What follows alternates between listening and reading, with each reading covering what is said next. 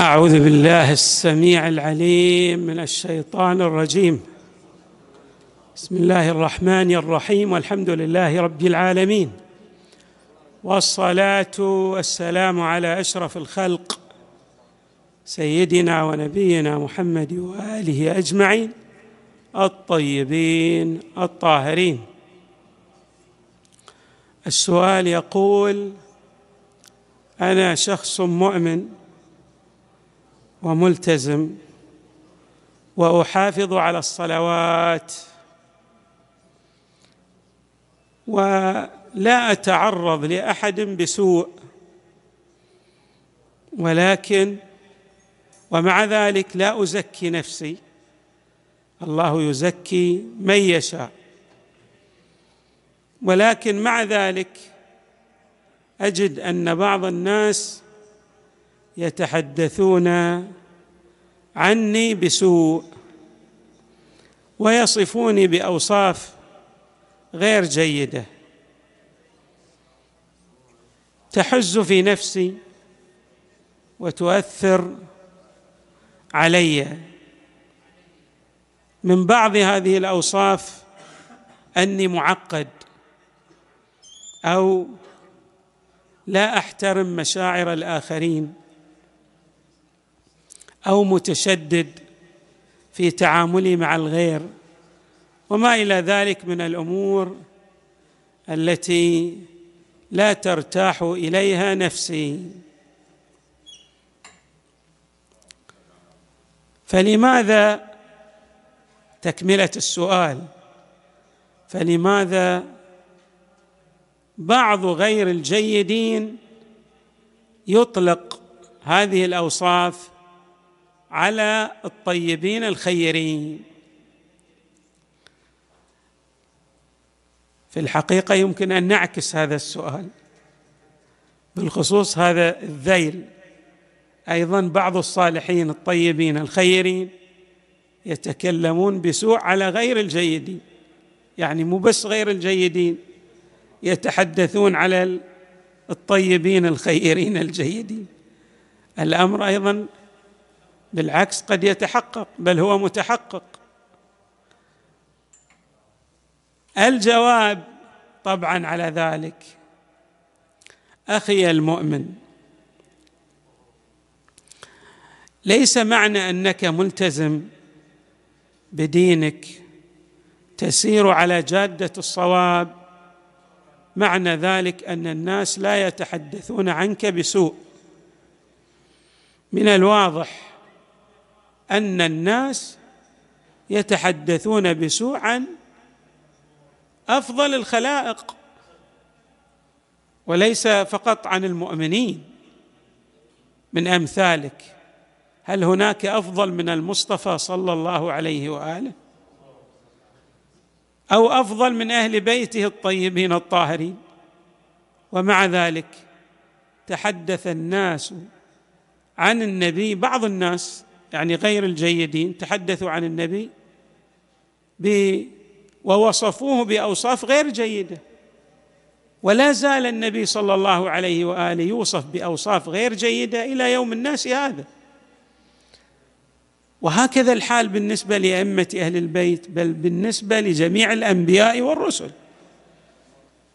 إذا ليس معنى كون الإنسان من الطيبين الخيرين الجيدين هو أن هذه الأوصاف تعطيه حصانة وعصمة وتكف ألسنة السيئين عنه. الأمر ليس كذلك. الناس الله تبارك وتعالى هكذا جعلهم هكذا فطرهم. يعني الله جعل اختلافا بين الناس في جميع الأمور. وجعل بعض الناس يعني آه الله تبارك وتعالى جعل بعض الناس بلاء لبعضهم الآخر في تصرفاتهم وفي سلوكهم وفي أفعالهم وفي جميع مفردات الحياة التي ينتهجونها. فاذا علينا أن نلتفت أن الاختلاف بين الجيدين من الناس وبين غير الجيدين هذا سنة طبيعية. يعني هناك صراع بين الحق والباطل إلى قيام الساعة وهناك اختلاف بين الناس. بل أزيد لك يا أخي السائل ليس كل من يتكلم عليك بسوء هو غير جيد. قد يكون بعض من يتكلم عليك بسوء هو من الجيدين والطيبين والخيرين. مجرد أن يصفك بسوء يمكن هو له قراءة في شخصيتك يعني الذي يظهر من شخصيتك هكذا بالنسبة إليه. ولكن ليس معنى أنه ما ظهر له هو الواقع. قد تكون أنت جيد في عالم الواقع. ولكن هو قرأك بقراءة خاطئة. هذا لا يدلل على أنه من السيئين ومن غير الجيدين. الناس يختلفون في التشخيص. يختلفون في التشخيص وفي فهم الأشياء. فأنت قد يعني تقرأ بعض التصرفات لبعض الناس وتصفه بوصف غير جيد. ولكن هذا ال... هذه القراءة تكون خاطئة. قبل فترة مر علي شخص يعني طبعا في الواتساب في الواتساب. قراءة أن شخص كان يوصف بالبخل الشديد جدا وهو من الأثرياء. وكان لا يشتري لنفسه شيئا. يعني كل شيء يفكر أن يشتري ما يشتري. ولكن بعد أن مات هذا الشخص وهو طبعا مسيحي غير مسلم اكتشف الناس أنه من أفضل الناس هذا الشخص وكان ينفق اموالا طائلة على الفقراء والمعوزين والمحتاجين ولكنه لا يهتم بمظهره. يعني تبين أن الرجل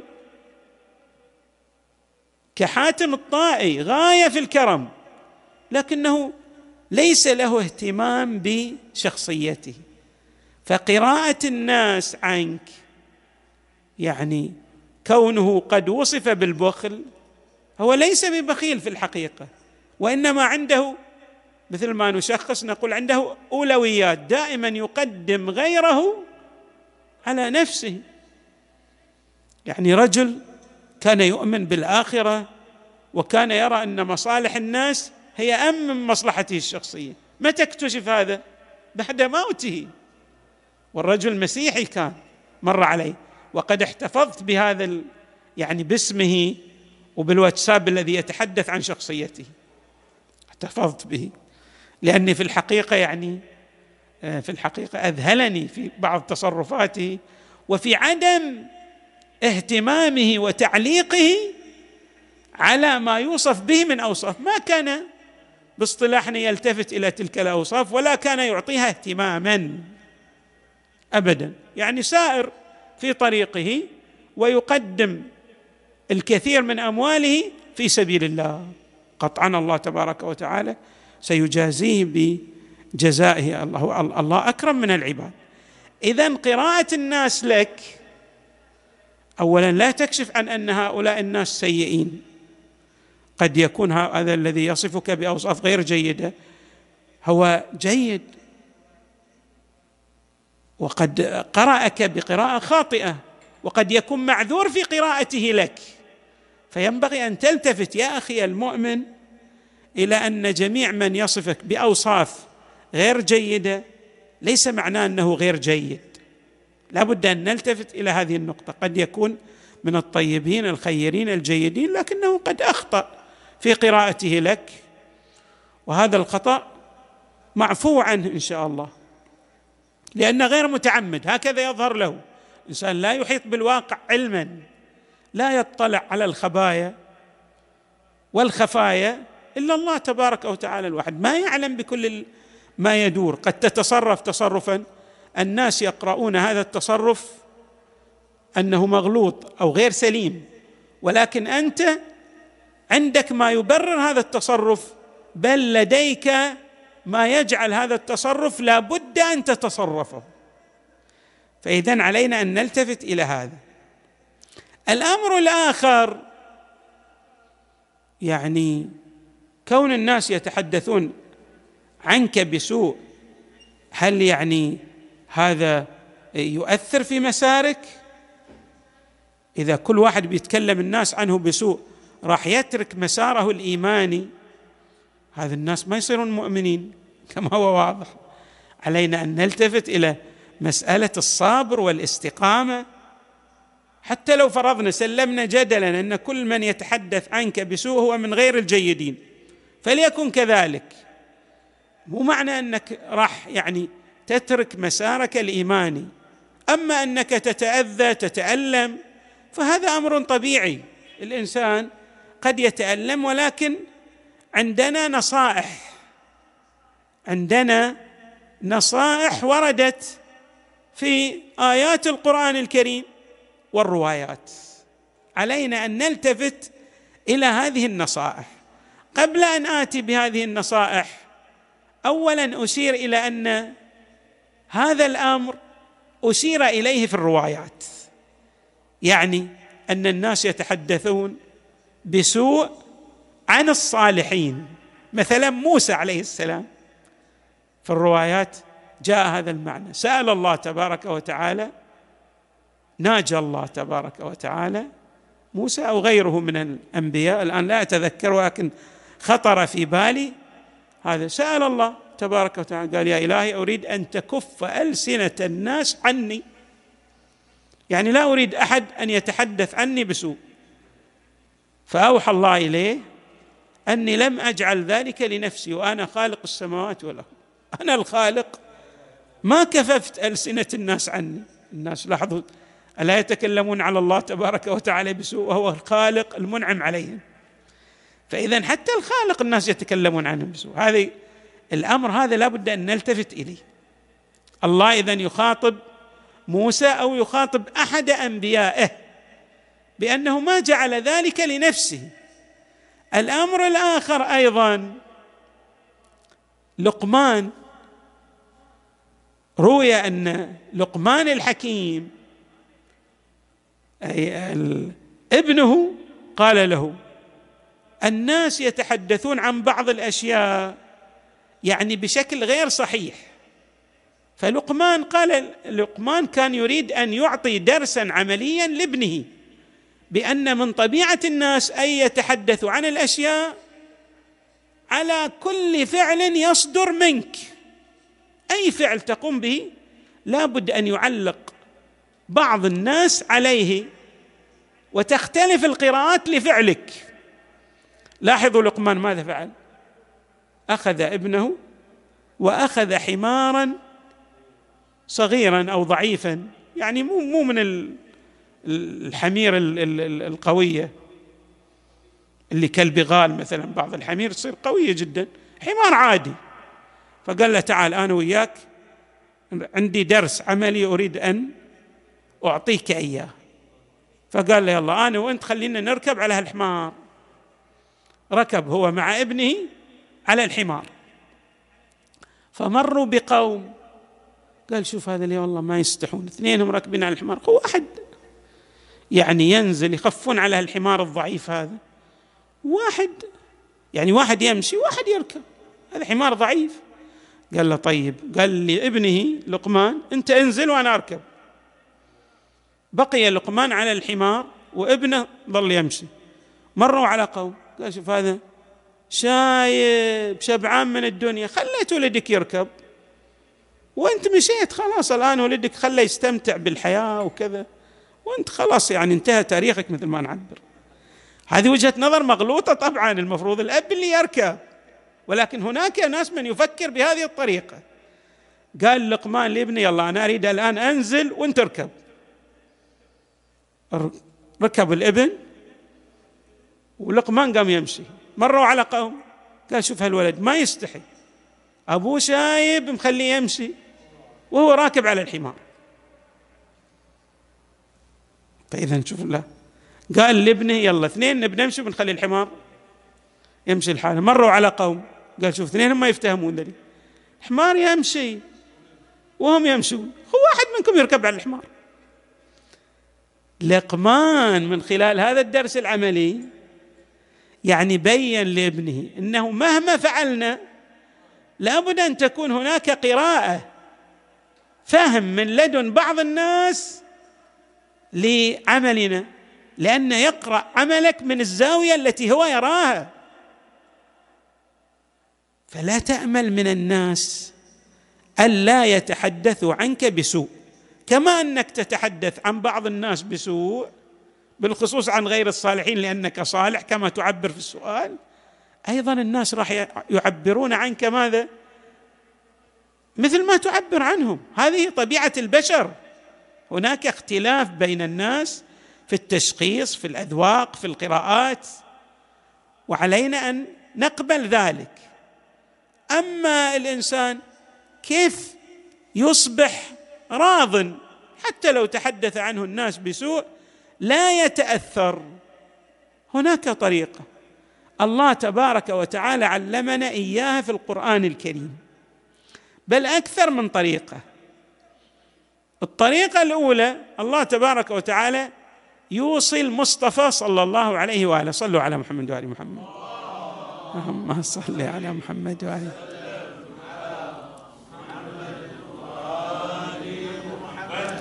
يقول له فاصبر على ما يقولون واهجرهم هجرا جميلا. يعني أبغي أشرح معنى الآية. أقرب معنى الآية. طبعا معنى الآية واضح. إنك لابد أن تتحلى بالصبر. ثم لا تشكو. لا تقول لماذا يتحدث الناس عني بسوء. هذا معنى الهجر الجميل اللي ما فيه شكاية. وإنما تشكو إلى الله تقول يعني وفقني للتي هي أقوم. تدعو الله أن يأخذ بيدك إلى الرشد والسداد والهداية. أكثر من هذا ما يعني تكل أمرك إلى الله. فاصبر على ما يقولون واهجرهم هجرا جميلا هجرا لا شكاية فيه. لا تشكو إلى أحد من الناس. هذا تعليم إلهي جميل جدا. في آية أخرى جميلة. الآن عزب عن ذهني لفظ الآية لكن بهذا المعنى أنه يعني مضمون الآية أتي بالمضمون يعني إنه يحزنك هذا الذي يقولون. فسبح بحمد ربك وكن من الساجدين.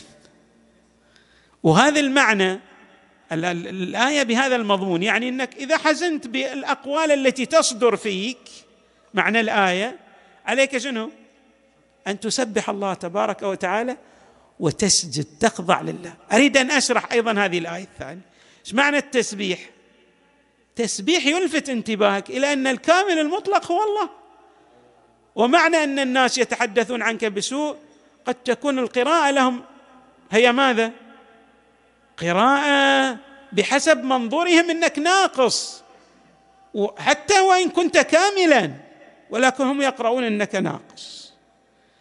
فإذا أنت أردت أن تصل إلى الكمال تعلق بالكامل المطلق الذي هو الله واخضع له في حال سجودك. فسبح بحمد ربك وكن من الساجدين. أي مضمون الآية هكذا يعني الآن عزب عن ذهني. معنى ال... آه ولقد نعلم إنك لا يضيق صدرك. أيوة عطني الآية أقرأها. هذه آية جميلة جدا جدا جميلة. نعم نعم. نأتي بالآية. زين أنك طلعت الآية. أي أنا الآن خطرت في ذهني لكن نعم. أي آية؟ ولقد نعلم أنك يضيق صدرك بما يقولون. فسبح بحمد ربك وكن, وكن من الساجدين. جميلة هذه الآية. غاية في الجمال. فسبح بحمد ربك وكن من الساجدين. يضيق تتألم. كيف تتخلص من الألم؟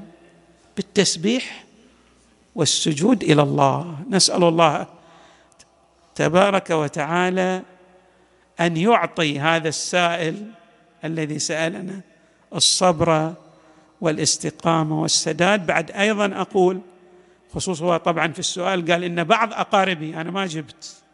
هذا الشق. طبعا بعض اقاربك هم يعني أولى الناس بك عليك أن يعني تعفو عنهم وتدعو لهم الله تبارك وتعالى وهذا من صلة الرحم لهم وبهم. الحمد لله رب العالمين. صلى الله وسلم وزاد وبارك على سيدنا ونبينا محمد وآله الطيبين الطاهرين.